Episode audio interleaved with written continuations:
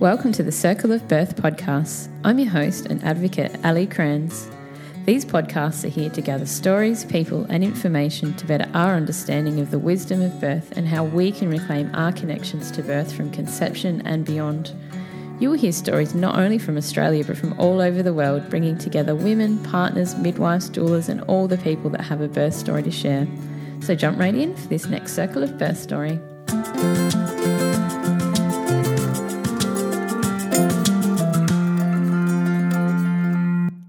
Welcome to episode 29, and I am completely honoured to just change the tune a bit for the circle of birth and talk about death because they are so, so similar and so close. And in course, this is the circle. So we're going to talk about death. And I have found a beautiful woman to talk to named Denise Love, who is a death doula.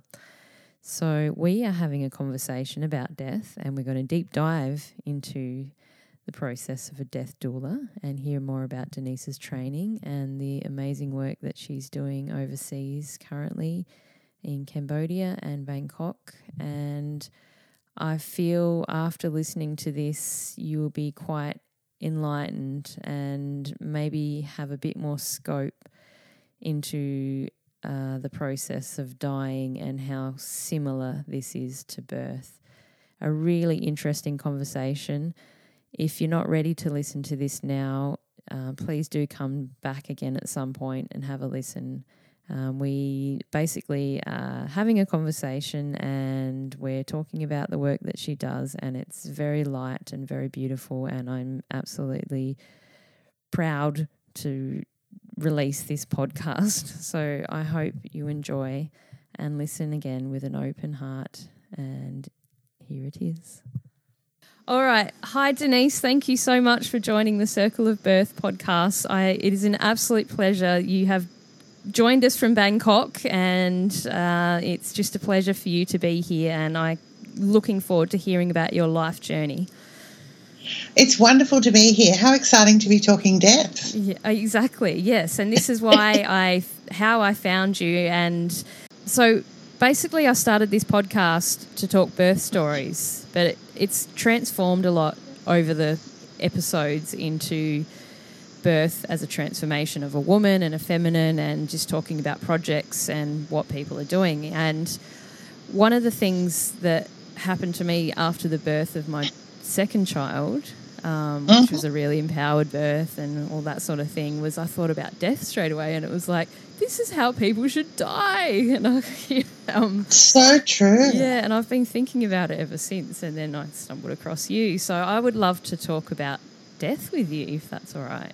In a yeah, yeah, yeah. So that's yeah. the whole transformation. That's what became. I mean, there was a time in Queen in Brisbane. I was running I was doing birth and death, and in some days I'd go to a death, and then I'd go off to a birth, and then the next day I'd go off to a death. So yeah. it became so normal for me, and, and just um, the space is exactly the same. I would love to honour this episode and talk about your journey um, as a nurse and a midwife, and perhaps the work that you're doing overseas too, and then we can talk about death doula training and the work that you're doing there. Beautiful. Well, it, you're absolutely right. I mean, the space we hold around birth and the space we hold around somebody when they're choosing to die is a very similar, calm space where we listen to them, we facilitate their needs. And um, I guess probably oh, it's a lot of years now I've been doing this the work together, but most of my work that I learned around birth and death came from the Indigenous people of Australia. When I was 20 years old, I was lucky enough to work in a remote part of Australia in the Northern Territory, and suddenly the drama was gone from both situations. When there's no doctors and no hospitals everything seems so normal. And that was nursing?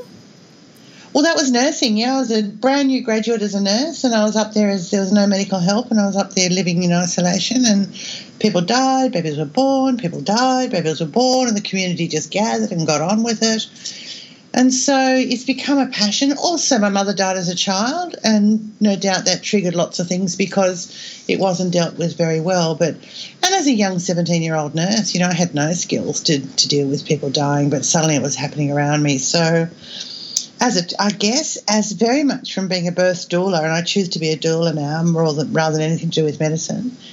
Um, I've been with many women who have had stillbirths or have had lots of miscarriages myself, and that reality that we just don't talk death or we don't acknowledge it or we don't know what to say has become, and I'm an older woman now, I'm closer to death than I am to birth these days, so it's time to start talking about that.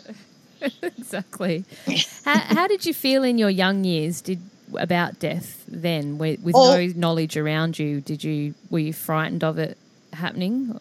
Or did you? Strangely enough, no, I've never been. And I guess I'm lucky enough to have lived in a family where our grandparents all lived at home till they died. And it was sort of found my grandma in the bath, you know, dead. And it just felt like it was normal.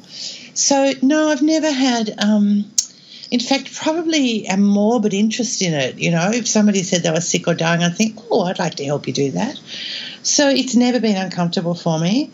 Um, and in fact, it's interesting. I go to a dinner party or something, and somebody says, "Oh, so what sort of work do you do, Denise?" I say, "Oh, I like to work with dying people," and they kind of turn their chair the other way and look away from me. It's it became apparent to me how uncomfortable it is for everybody. Yeah. So I'm kind of pretty driven to start those death conversations. Yeah, uh, you're exactly right too. Especially um, how you said working uh, alongside Indigenous cultures and probably the work that you're doing overseas. It's here we tend to not honour it in that respect that we try to sort of hang on to it too much of to, to life, I suppose, and we get stuck into a phase where uh, we're not letting the transition happen into into. Death. And that's a real reality I see. We're in the fix it mode. You know, they've got a great video that one day I'll give to you to put on your podcast because it's all about, you know, we can make life longer, but you don't get any more time in your 20s or your 30s. You get a whole lot more time when you're 70, 80, and 90. Do you know what I mean? So you kind of get old age, you know, longevity means that you get more old age, which isn't necessarily all that comfortable. So, um, yeah, we're a bit obsessed with health and well being and fixing things in the West now. And, you know, when I hear of a darling little baby dying, there's all this judgment, it wasn't fair and that shouldn't have happened. You know, it sounds so harsh to say it, but death will happen no matter what. Yeah. And so I see it as very much my responsibility to just stand with people and go, let's let's be with it, let's just experience it, and let's not be so kind of caught up in it. Yeah, and which is a hard concept. Um, really hard concept. Yeah, yeah. And so, tell me about your birth journeys. You got two children who are young adults now? Yeah, well and truly young adults. One's 40 and one's 30, 32 or something. so they're young. very young adults to me, but very old people also. Yeah. Look, I was lucky enough, as I said, to have that experience in the territory. And I was in, you know, my first baby was born in the late 70s. So it was the beginning of us setting up birth centres, and I was very much part of that and looking for the alternatives. And so I had beautiful births with both my children. Luckily, it was um, long, hard labours. I have posterior births, so they're long and they're difficult, which probably wouldn't, you know, people would be trying to intervene in this day and age. But my births were exhilarating and I, and I just felt like I became woman, you know. It was the first time I had confidence and and absolutely believed in myself. So the transformation for me was quite phenomenal. And soon after that, I started running birth classes. So I've been teaching birth, or when I say teaching birth, is standing beside women and just saying, you can do this, find a path, find a way. And whatever this is, you know, I don't judge how women give birth. I understand that Western medicine has changed a lot of birth image in front, you know, for us. But I, as a doula, am happy to stand by anybody as they find their path through life as a woman and get to where they want to get to. And often we have to birth our baby, first baby one way, and our second baby another way, and our third baby our way. And I'm happy to be patient and be with it whilst bringing information to people about beautiful, natural, simple births, you know? Yeah, well said. I, just reflecting on that, I remember recording a podcast with Jane Hardwicke Collins, and oh, yeah. she said uh, something very similar in the lines of we need to have these births to teach us what we need in life. And and again, it's that it's that holding that space to honor that birth experience and not trying to fix it, which we're so conditioned to do. and not judging it. You know, if yeah. we don't get that perfect birth the first time. We're not born women. We we grow into our womanhood and we grow into our courage and we grow into our strength and it takes its own time, you know. And we're given choices and options now. So of course, some women are going to choose an option that's different to maybe what they thought. So during this journey, uh, after your children were born, and you were teaching birth classes and attending births as a midwife or still nursing, as a doula, just as, as a, doula, doula I yeah. choose doula path. Yeah, yeah. And how did it, it, lead us into the death doula and this journey? Okay, yeah. yeah. Well, I don't even know how it led in, except um, I always said when I stopped attending births, I would stop teaching birth, which is I was one of the first doula trainers in Australia. There was Darla Doula and me. And we started doing doula training when I saw there was a huge hole in the community where midwives were getting very caught up in protocols and practices. And they were feeling like they weren't always present. And the report, but I was running lots of mummies groups and things. And so many women said they felt so alone. And so many men. We have this energy now that we want men in the birthing room, which I was very much part of promoting, and now I'm not sure they should be there. Um, and I always say that very reluctantly, but it's just a whole circle that I've come through life. And then women were facing death and their little babies were stillborn or having miscarriages and wanting support through that or the whole thing around um, very much became interested in death when everybody started having 20 week ultrasounds and being given the choice to abort their babies. Mm.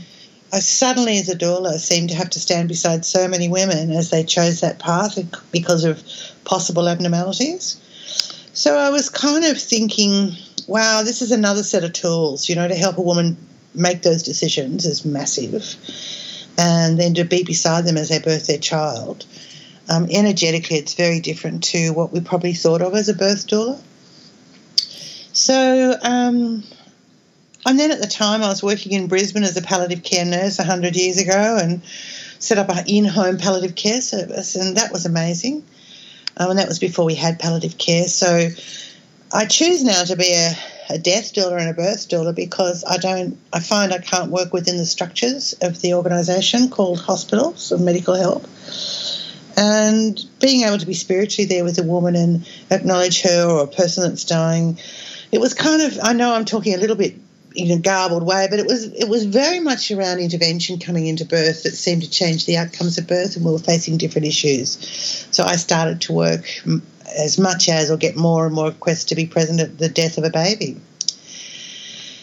And so, so basically it sort of came to you in that yeah always comes were, to me. yeah you were feeling that something wasn't right in the systems that you're a part of and working with and um, it, i guess things got brought to you which led got brought to me and i was willing to act on it took death home in fact, I used to pick up people from Brisbane Hospital. I did a deal with them where people who wanted to die at home, I'd go and pick them up and take them home and look after them at home. Yeah. So it, it, suddenly I realised there was a need and a want, and I'm talking 20 years ago I was doing that. Mm. Um, and then I went to work. I've been in Cambodia for the last six years, and death is so in your face there. 45% of our children don't make it to the age of two just because of lack of clean water. Yeah. So suddenly my impotence as a um, grown up woman of not being able to save people was so challenging. So I had to really look deep inside myself and suddenly saw that death wasn't the enemy, it was how we felt about it all. Um, transitions through life are normal, and watching the people who, when I say feel comfortable with it, of course they grieve, and of course there's huge pain, but the values out there that Westerners put on failure, death seems to equal failure here. So it's just been, it's kind of just been a journey that I've gone on. Then I go into my own thoughts and feelings and investigation about it and start holding circles and saying, let's talk about this stuff. And then the whole world's going, let's do a death doula training. We want to be that person. So then I go, okay, in six weeks, let's start a course. So that's kind of how it unfolds. You know, I love sitting with women. I, I, mean, we train men as well, but sitting in circle, mountains move. When we all sit together and talk about things and and face it, and then I put a bit of structure together, and it just unfolds. So, twenty years ago, in a sense, the word doula would have really not been heard of. No. Yeah. I just I used to go to births as a friend. You know, to people who just call me and say, "I've heard you attend births. Could you come with me?" And because I was running up, to, I was running two or three birth classes a week. Everybody started asking me to go with them, and it was, you know, it was just a transition that was. I've never set out to be this person. It's just always been there.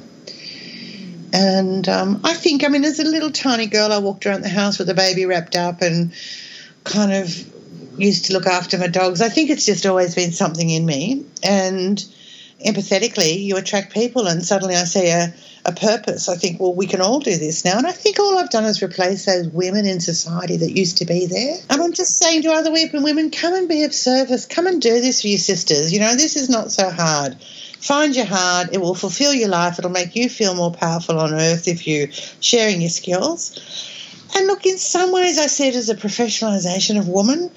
I see that we can gather our skills and put a title like doula on it. But yeah, it's probably only 16 years I've known the word doula and what, what started did, what, using. What, did you call it? So you were just sort of like attendant, I suppose, when you were Oh, birth assistant to birth start assistant, with. Yeah, yeah. Never call myself anything. Denise Love's always been my name. Do you know what I mean? People just say, "Oh, Denise, I think you come go to births, don't you?" And I go, "Yeah." Do you want me to?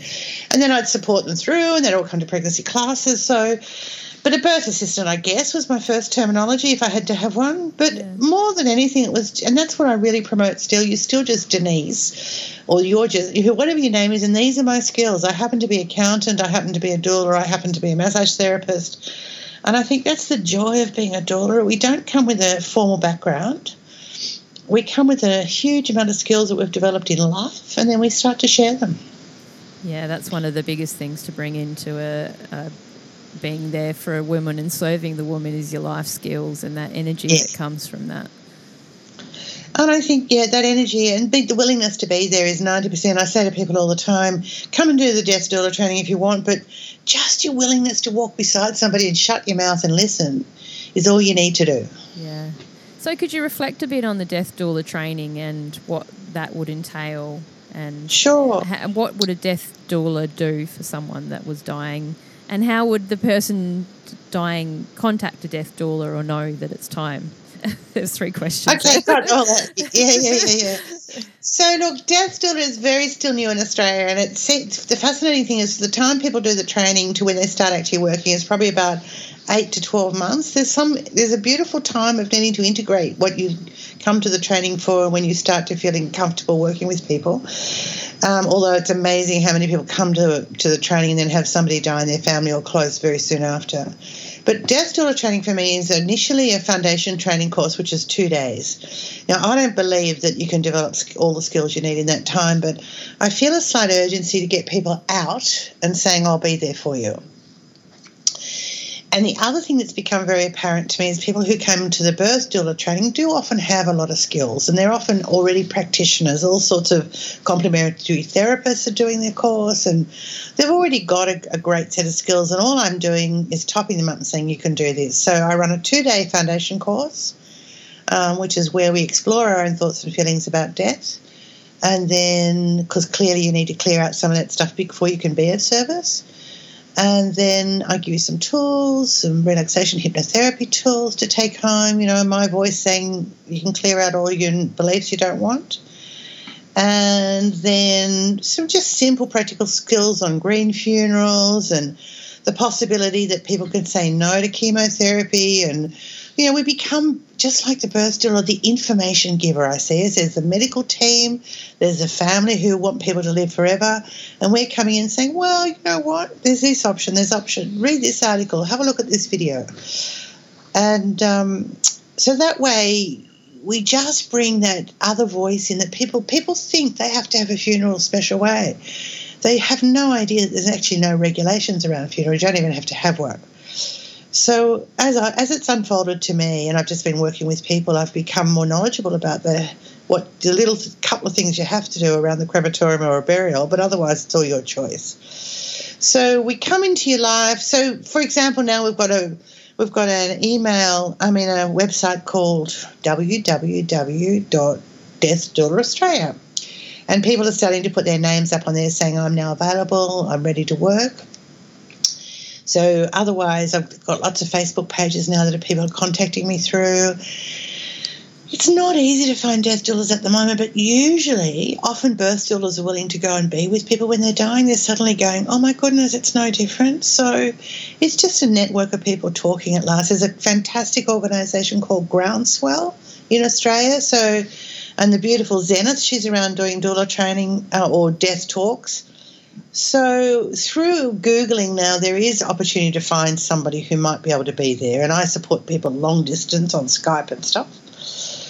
So, um, is that enough information about those questions you asked me? Yes. Um, I also, I don't know, this randomly just come into my head, which is a really cool fact that a friend told me the other day. It was about uh, how many, oh, I can't even remember it. It's about having burial plot, plots on your own property. Do you know about the Yes. laws around that in Australia? Yeah, so as part of your handbook, you get all of that. It's got to be more than a five kilometre area, and you can you can bury your own people. It's it's, it's all about landmass, and each state is different. Yeah. So you can bury on your own land, um, provided it's not too close by. And the more I look at that, there's still a disconnect between people. I mean, once you register a death, there's not a lot of information that crosses paths of where people are even buried. So it's really an unregulated sort of thing in some sort of way. I mean, you can bury your dog, but you can't bury a person in your back garden. It's all very weird. Weird, yeah. Um, So there's, but we've got green funeral cemeteries coming in. We've got wonderful cemeteries where there's no headstones; it's just forest starting up in Australia. yeah, I've heard that where they just plant the tree now underneath. Yeah, Yeah. yeah. Or you, or you. Where now the next step is we're just going into a forest, and you'll have permission just to find a burial area, and you bury. You're not allowed to mark it, and they're just there. And they're gone as long as you're using, you know, cardboard or green timber, untreated pine. Um, but we bury in shrouds now. You don't even need a coffin necessarily. So there's a huge movement, and things are going to shift and change because land is less, you know, available. And also, we're looking into the green factor of whether it's better to cremate or bury according to, you know, toxins and things. And we're really encouraging people never to embalm people. So there's a, it's a bit. This is really exciting time. It's a time of. I think people have had so much information. We're a fairly educated country now, or people are generally educated. You can get any amount of information on the internet. So people are wanting answers. They're not willing to just settle for the status quo. Yeah. And home death is really special. If we can find people who are willing to be present because families are busy, then it all works, you know? And does a death doula involve just sitting with the dying person for a period of time? It is similar to birth, I suppose, being that emotional support and physical support. Very similar to birth. And the longer I worked as a birth doula, the less time I spent with women because the family becomes so strong around the woman themselves that you don't need to be there as much. But we make, you know, whenever somebody usually gets a terminal illness, you know, somebody says, well, you know, you better get your affairs in order. We often get phone calls or through home hospice or hospice, we get notification. And my dream is that every GP will be able to hand our name out to somebody and say, ring these people, they can support you. So we could go and sit in a house. If somebody wanted to come home and die, or even in a hospice, we could go and sit in the house all day, for that matter, while somebody was at work. Um, but what usually happens is somebody calls me, I go in and have a visit with them, and that visit's free for me. Some people charge and some people don't, but I go in and just meet them. And I make suggestions that I could come in once a week, once a day, help them sort out all this emotional stuff about am I really dying? And I say to them, what do you want to do before you die? And how do you want to, do you want to be awake or asleep? What are your thoughts on dying? And nobody's ever asked them those questions before, nor did they know they had a, a choice even, you know? Yeah, wow. And then, yeah, so then I might only meet them once a week for the next three months, and then suddenly things change, and um, or I might only talk to them on the phone, you know, over that period of time. Once we usually have a couple of meetings initially to get our head around the fact that somebody's dying, things tend to settle down if you can if you can settle those feelings and emotions and and know they know there's somebody there. Things change dramatically, but a big getting closer towards the end. I often go in from four till nine or ten in the afternoon, so the family can, you know, maybe mum can get the kids from school, have a normal dinner, sit down quietly, um, and then I leave at about ten when they all go to bed, or else I go in and sleep overnight in the person's room, or sit up in a chair just so the whole family can sleep without worrying. You know that feeling of you're listening for somebody. Yeah, yeah. So there's lots of different ways we can do it, and it might be just once a week I do that to give everybody a good rest. Um, do you, do you find it's like birth too, in a sense that you can sense when they're ready to go? Absolutely. Yeah. Wow. Absolutely. And particularly, you know, you, breathing changes. Often it's very obvious with rattly breathing getting towards the end. So you know that you probably only got four days to go unless something happens sooner. It's a bit harder than birth because birth is never going to be go beyond 30, 43 or 44 weeks, hopefully. Yep. Whereas death, yeah, death you can't kind of guess it that way until the rat, you know, rattly breathing or something starts. But that's where I find that skill of going, you know what, you guys are doing an amazing job. Let me teach you how to care for them now. So during the initial training, it's just simple, and then we have an advanced doula training course that's a bit more practical skills and how to keep mouths clean and you know a bit more looking after that person if you're going to do a bit more hands-on care, which is a choice everybody can make. And then um, now we have our third course is when a baby dies. So we work with mummies that have got sick babies or a stillbirth or a baby in intensive care or something. Right. So my my dream will be I would love to have doulas for miscarriage, doulas for abortion. I just think, you know, it's such a phenomenal time when a woman says goodbye to a baby or a child or a mother or a father or a brother. So I would love to stand beside everybody who is transitioning in that way, and then the grief is less complicated. I know that to be true. Yeah, uh, I guess because the process is happening and it's being allowed Yeah. to process. Yeah. Yeah. Uh, I've got so many questions. They're all compiling into my head. I'm so curious. Um, I, I'm obviously doing the course next year, and I'm so looking forward to it. And just uh, more so for that fact of, I hear a lot of stories of, um, and it's usually with the elderly that before they die, there's some sort of emotional something that they have to talk about or heal or do you, do you sort of work with that in the training as well that, Absolutely. that you know like so you hear about people like they'll show them a photo and then they're ready to go or they need to talk to someone or they're waiting for someone All that. It's amazing The quicker, the quicker you can bring that up from the minute you meet them, the quicker they die. They die, So yeah. I'm all about facilitating death, not holding on to death, Yeah. to life. yeah So you know, if if I'm usually brought in by the family because they're overwhelmed, and then I say, "Can I speak to the person?" And you know, sometimes they're so out of it with drugs. I might work with the palliative care team to lighten them up for a few days so we can talk. And I just I say to them, "Have you got any secrets?" And you can tell me, and you don't have to tell anybody else. And just sometimes even sharing that story. It might be about an ex lover or a baby that died back in her early days, or even a child might say to me, I've looked after children who are very young. They might say, Oh, I told daddy I hated him and I think that's why I'm dying. And just getting rid of some of those thoughts and feelings can be just enough to allow facilitate death. So all of that, all of that. yeah Had one man that called me in and he just wanted me to go through his little black book and call all his girlfriends and tell them he was dying, you know, without anybody else knowing. So we're the secret, we're keeper, keeper of secrets as well. Yeah. And then alternatively, I'll say to them, how about I get your family in and we have this out and we talk about it? Or, you know, why don't you just bring them in and I'll say that you had something you wanted to say but you'd rather not say it, but can we all just sit in the room and know that, you know, everything's all right? Or this, I don't I don't think everybody's got to face their demons before they die, but I think it's really nice to acknowledge them. yeah definitely Yeah. yeah and share yeah share the story i suppose share the story and we're that beautiful person they can share it with you know it's pretty hard to tell your daughter that you had an affair before her mother and blah blah blah blah or whatever Exactly. yeah yeah But we're that lovely ground where you can tell her your secrets and often they'll say to me no i've got nothing. And you can see in their face there is and i just look deep in their eyes and go it's okay i get it. You don't have to tell me. Mm. you know it's that that deep knowledge sometimes just looking and saying thank you. Yeah. I understand or I hear you, and full stop. Doesn't have to be even the story. So it's kind of having that courage, and there's no special skills for that except the courage to do it. so do you ever ask them if they're ready to die or they want to in the initial Oh, first thing I say, are you are we living or dying? That's my, I'm pretty harsh these days. yeah Are we living or dying? And people say, well, the doctor said I'm dying, and I say, well, actually, um, that's what the doctor says. You tell me, are we living or dying? Well, and some will say, I just want to die as quickly as possible. And then I say, well, you want to be awake or asleep? And we can work with the palliative care team to either keep them as awake as possible, depending on their pain. It's often cancer people, so we've got to reduce their pain. But there's lots of ways to die. It doesn't just have to be a morphine syringe that knocks you out and, you know, you don't know it's happening. And I'm working with another woman at the moment who wants to use no pain relief whatsoever. I'm doing it long distance.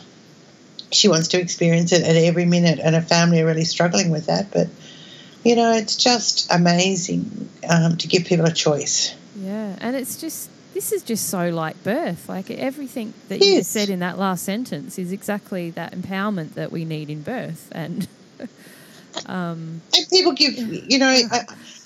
people give birth quicker if you just hold that space, and people die quicker if you just hold, that, that, space. space yeah. So yeah, what, if you just if you're just there and nodding and going, "This is amazing. You're amazing. Look at you." Yeah, yeah. Um, and and well, this theory about fear for them, doesn't yeah, it? Yeah, yeah. And it's sitting with the fear with them. Some people say, "But I'm so scared." And I say, "I get that." Mm. And they'll say, "Well, am I going to go to hell?" I say, "I have no idea, but I'll sit with you and hold your hand if you are."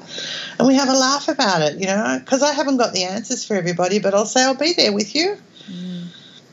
Do have you ever seen or have a theory about I don't know if they still do it, but like in the 1800s they used to write "Do not resuscitate" because. Uh, mm-hmm. when people would get up um, and start talking and dance around and do all this crazy stuff and then pass after that. What what's your theory on that? Because I, I find it to be really beautiful. It seems like everything's just exploding into the brain in like color and life yeah. and people have an awakening. There's always even I sat. With, I was only with my father two years ago in his late eighties, and even though he didn't fully wake up, I could see on his brow that he was having an awakening. I've had people stand up and then lie down and literally die ten minutes later. There's a there's something energetically that changes. That often, even when the breathing's almost there, they'll get restless and and you know that's my indication that we're getting close to death. You know, they're there's it's a decision making process. Your brain dominates everything, so you know, it, it, depends. Look, if somebody's had a deep, tragic accident and they've got brain damage, a death is different if you're sitting with somebody like that. It's all different. But if somebody is generally letting go, whether it's an eight year old child from an illness that's fairly incapacitating, but there is definitely a process of um, agitation, I think of it as just before a death. You know, somewhere within four hours and the death, probably there's an awakening or an awareness. And do you try and keep a really open mind in a sense of what happens to the body um, after it dies? Yeah. Yeah. I have absolutely no philosophies. I have studied every conceivable possible thought. Um, you know, I've and I've believed in a lot of them over the years. And what I love now is I'm just with the body. I'm just with the person. And what I love to do is leave the body as you know. Sometimes you're sitting with somebody and they literally take their last breath, and you can think, oh, they're gone. And some people it's 20 minutes. You think, oh, I think they're nearly left now. But I don't even know whether there's a spirit world. I don't know. I don't purport to know anything. I just know that there's a, a transitional time of how long the brain takes to let go and how long the heart takes to completely, even though it's stopped. You know, there's functions still going on for you know a short time after that. Mm. But no, I don't have a philosophy on the afterlife at all even though I'm comfortable to sit with anybody who's got one and walk that path of belief beside them. Do you know what I mean? Yeah, I know exactly what you mean, and it's it's probably a good sense to have that because you don't want to be narrowed into any philosophy, which would, exactly. Yeah. So, and, and, that's come from being with so many people because my particularly young children will say to me, an eight-year-old will say, "Well." What happens? Everybody tells me I'm going to be a fairy or an angel. Is that what's going to happen, Denise? And all my I say is, I don't know. And my answer basically is some people believe in Santa Claus, some people believe in fairies, some people believe in spirit. People used to tell me my mother when she, I died when I was a little girl sat up on a star and looked down on me. I don't know. If I have a way, I'll let you know after I'm dead. But um, having gone through fairly strong spiritual beliefs myself, I'm now in an absolute no man's land. But I love ritual. And if I'm sitting with a Christian person, I'm happy to read their prayers. If I'm sitting with a Buddhist, I'm happy to read out of the book, you know, whatever. I'm happy to chant with people. But I can also bring in other people if, if they want somebody more committed to that cause, then I can find others to do it. Do you know what I mean? Yeah, exactly. I just think that's a beautiful space to hold because when the fear's gone, then it doesn't matter what they believe because it's going to be That's beautiful. the whole point. That's where you get them to. Yeah. And I say, let's, you know, if, if you've got a higher power, let's talk to them and ask for guidance. And if you don't, let's not. And and it's very freeing for me. And I love sharing everybody's beliefs and rituals around it without having to participate in them, if you know what I mean. Beautiful. I, I, I had sort of a bit similar. Like I've learnt from so many beliefs and wit- not, not witnessed them, just observed them and thought about it into my own belief structure. But all I keep going back to is I just want to like get eaten by heaps of microbes and bugs and stuff like that and just I'm be quite happy if my body just gets put in the ground and gets eaten up, and exactly. I just don't really know what happens after that. But all I want to know is that my body gets like decomposed. that's it. That's it. And part of our training is on, you know, the very first training course is just for this course. Can you believe there's nothing else? Mm. And it, you know, it was transformational for me when I started living my life completely for today, and I always sort of did anyway. But if you don't have a belief in an afterlife or anything else, it really helps facilitate the day to day, minute to minute living now. And then if there is something else, it's just a gift. Yeah, yeah, exactly.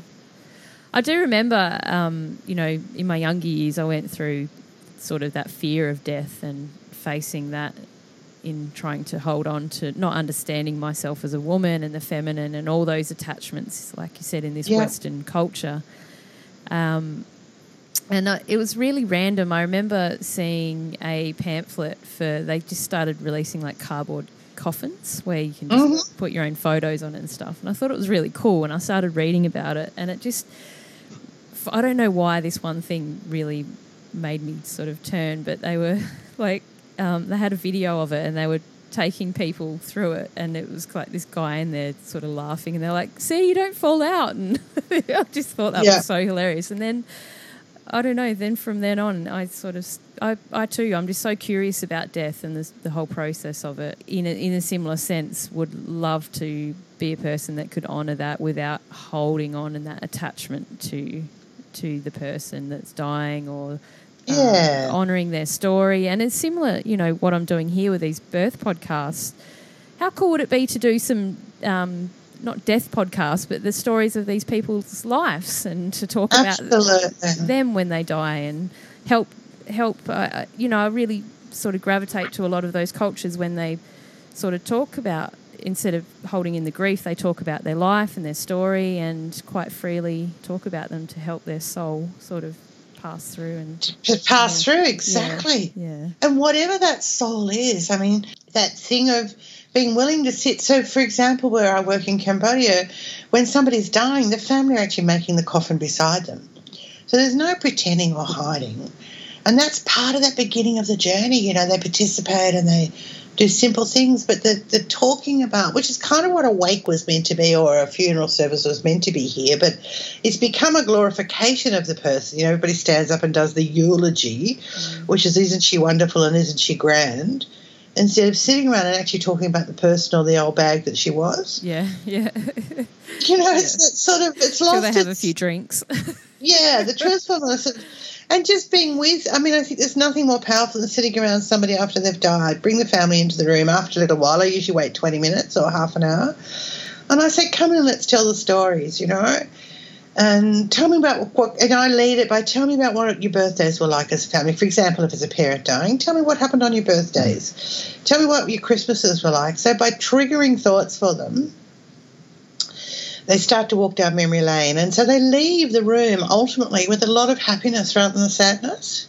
Yeah, yeah, exactly. And that's yeah. A, that's very much how we need, you know, the skill that we'll develop is facilitating that and bringing the albums into the room. Um, I'm saying to people now, you got to you got to print some pictures off because somehow sitting around hearing, you know, when the person's dying, hearing the family saying, "Oh, remember when we went camping in that place?" and it just changes the energy in the room to everybody watching for the last breath. Mm. So it lightens things up, doesn't it? Lightens the load that this family doesn't Absolutely. have to carry through and. Yeah. And the grief is different. By the time somebody dies, if we've facilitated death well, it's almost a relief that they've died, and then of course there's going to be ongoing sadness. I'm not pretending that doesn't happen, but it's not pathological grief of, oh, I don't know what I'm going to do. It's just different. It just is different. Wow. Thank you, Denise. Could you tell us about Cambodia while you while we've got sure, sure. Yeah. So what happened with originally Cambodia was I was living here in Bangkok running mothers groups, doula training, childbirth education, working in three of the major hospitals here, trying to turn them into baby friendly hospitals and breastfeeding friendly hospitals. And I got an email saying, Could you come to Cambodia and work with the traditional birth attendants and village volunteer workers and teach them what doulas are. Because there'd been a French organisation who really felt that doula skills were more important than medical skills because there's no medicine.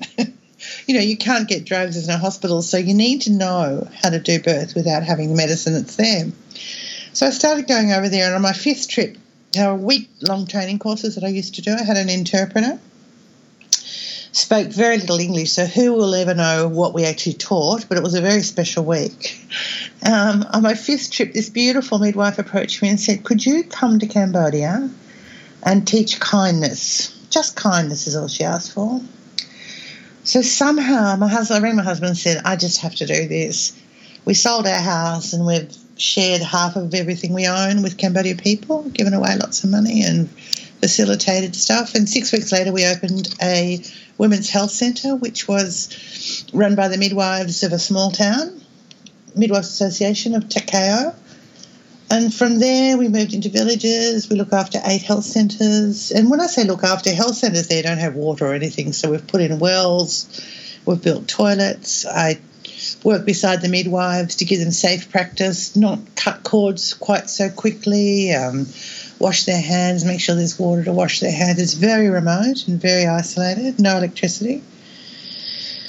So we've put some solar panels in so we can actually see the baby's head on the perineum at night because it's really black. And so been, we've got five schools. Been working over there, living in the village. Gary's been living in Sydney, and lots of beautiful. The midwives of Australia have bought seven tuk tuks, which we use as ambulance for for getting mummies and babies to hospital, which is two hours through the rice fields away. Mm, wow. And so it's it's just extraordinary organic grassroots care. So first schools, we just walk work on little chalkboards. We don't have books and pencils. It's kind of it's like another world, and that's exactly now what we're doing in Burma. And the children love you, I bet.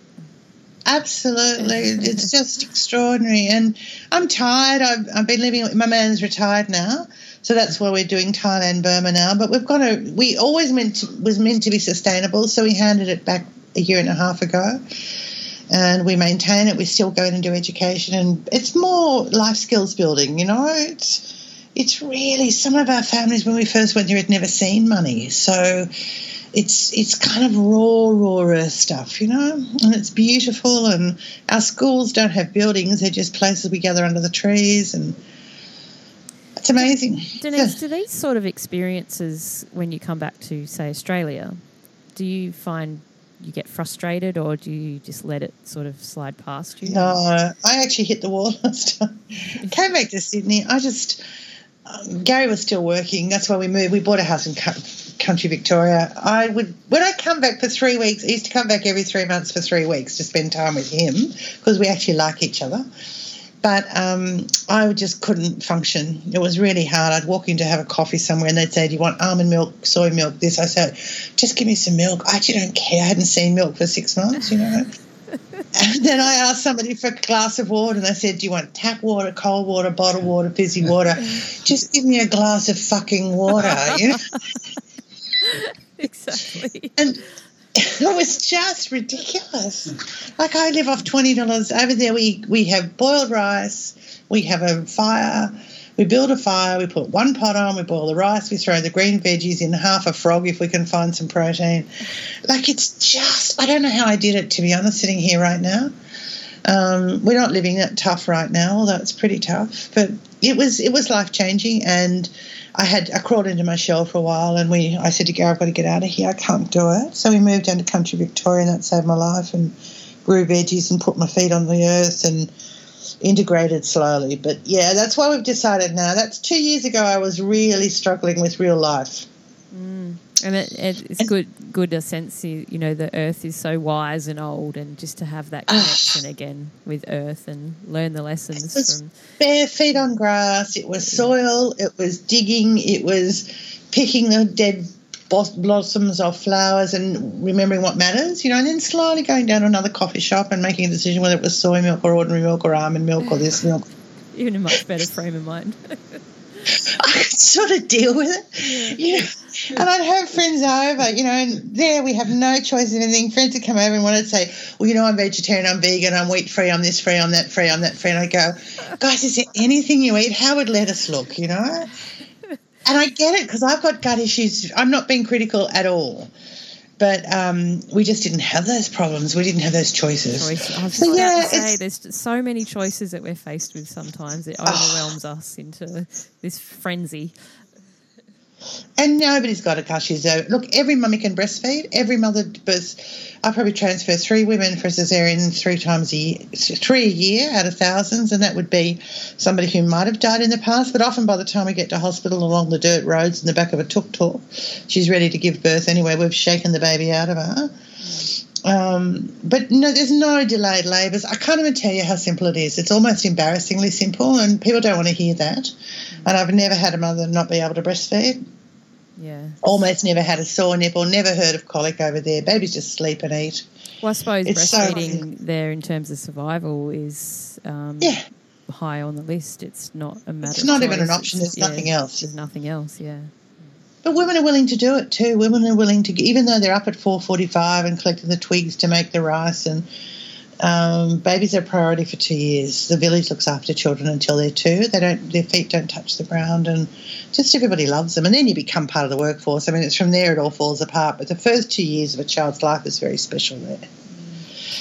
Yeah, it's a, it's a it's a big job, isn't it? That we sort of tend. I mean, we're fortunate in so many ways, but to create that divide, and when you look in terms of survival, that sometimes I feel oh. that we're so overregulated and we oh. have there's nothing beats that feeling of when you're on the verge of life or death, um, where you need it's to survive. such a normalizer, yeah. yeah. And you know, I see that I see my mummies over there have got it better than all you girls and girls in big cities. They're the demands are so massive on women, you know, just massive, massive, massive. And everybody wants their core back within seven and a half weeks and off to yoga class and got to be here and my body's got to look good. And, you know, and it's all the dietary needs that we have because we're eating such ridiculous food, meaning genetically modified, I think is our biggest problem. Yeah. And, um, you know, the response, but even, you know, I was talking to somebody the other day, just with all the cooking shows, you've all got to be gourmet chefs, you know. such thing as boiled yeah. tatties and peas, you know. Yeah, yeah, exactly. Yeah. You know what I'm saying? Yeah. We've got this amazing world of choice, but unless it's sort of avocado, avocado done 13 different ways with 23 yeah. different greens and 14 different oils and yeah, on some big ass you know white, white plate with a few dribbles of like stuff all around it and all of that. Yeah. All of that with one pomegranate seed there and one something or other scattered around the plate. I open. I see. I go and visit people's homes when they particularly when you're mummy, and they say, "Oh, have a bit of the shops," and I open up their pantry. I say, "We could actually feed you for a year, I'm sure, just out of your pantry." You know, life is interesting, and we're doing it similarly. I mean, the, the people we're looking after at the moment, a bunch of kids. There's 90 of them living in a lean-to. Kids that have been displaced through war in the last few weeks. Setting up schools, giving them a bowl of rice once a day. That's literally it. Setting up veggie gardens because they've got water I mean, we're at another end of it right now. Where do you get the seeds from? well, there, fortunately, lo- locally we can source the seeds. I, have tr- in Cambodia I tried bringing seeds in, but it's useless. But unlike Cambodia, there's no water in our village. There are only eight weeks of the year does it rain. This place has got water, so they can grow veggies and stuff. So yeah. it's all on the way. We've got beans growing already, and at least they're getting greens and rice, or they will be soon and we've got chickens in and some piggies in already. But mosquito nets was my big one because dengue fever and malaria kill our little ones. So we've got everybody under mosquito nets. Yeah, great. Yeah. And so, so it's beautiful. I can run back to Thailand and back to Bangkok here though, and just hide in my little place. And my son's here, so I'm not. I was so alone over there. I didn't have anybody else speaking English around me, and in Cambodia. Yeah, so you felt a, I guess that touch of isolation sometimes, and without realizing it, I did. I never felt it because we I mean, I was on call 24 7 for birth and death and, and everything else in between, ruptured appendix or anything else, stitching up everybody. So um, there was no time to think, you know. I just had a my whole of my heart was getting bigger and bigger for my husband. Um, so it was just time to come home. But it was always meant to be a four year program where we taught skills and left them to do it. And it's working really well in a different way but you know, we've opened a door to a different life for them. What a beautiful journey. It is, it is, it is. And so life is lovely. I can't wait to come to Bega because we contemplated when we went to Daylesford in Victoria. I was contemplating that part of the coast. It was just a bit expensive still.